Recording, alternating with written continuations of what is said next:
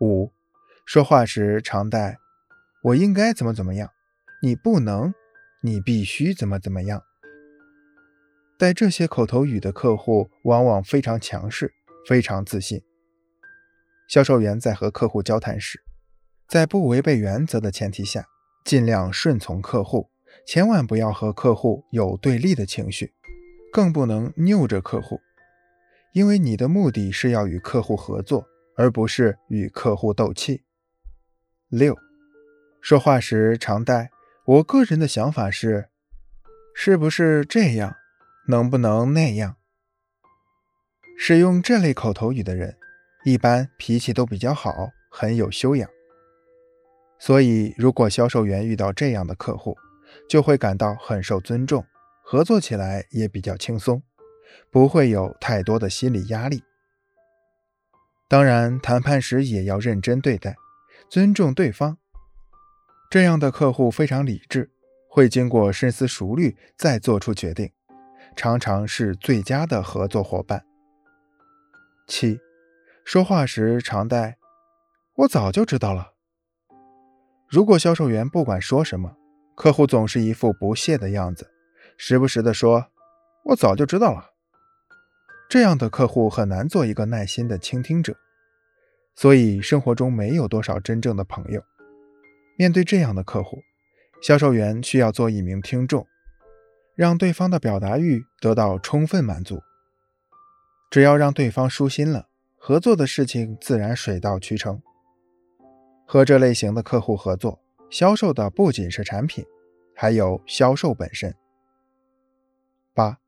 说话时常有很多网络中的流行词汇，总是喜欢拿网络中流行语说话的人，往往没有自己独特的个性和主见，为人浮夸。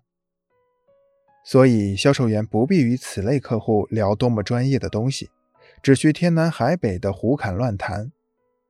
只要和对方的话题多了，客户就会觉得你和他趣味相投。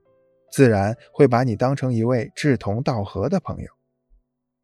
四，留意客户头部的动作。刘一是暖气片销售业务员，刚进入冬天不久，生意逐渐火爆起来。这天早晨，刘一一大早就敲开了一家装修公司经理的家门，对方把他让到家里。入座之后，刘一就开始滔滔不绝地介绍自己所售暖气片的功能特点，以及客户用了他们暖气片的好处。在说话之余，刘一观察到经理时不时的频频点头。介绍完之后，他立即拿出合同，经理在合同上签了字。就这样，刘一鼓足勇气地签下了十几万元的大单子。刘一没有忘记老业务员告诉他的。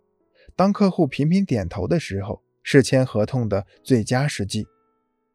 他观察到经理不停的点头，时而拖着脸沉思，觉得这个时候是签合同的最佳时机。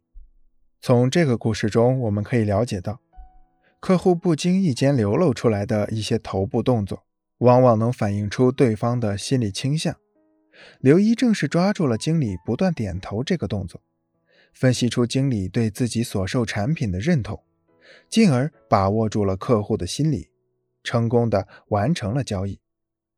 在销售过程中，要多注意观察客户细小的动作，尤其是头部动作，因为这些不经意间流露出来的动作，往往能把客户的态度和倾向泄露出来。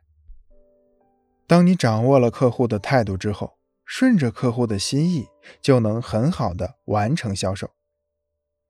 很多情况下，人们嘴里所说的话和身体语言所表达的意思是不相符合的。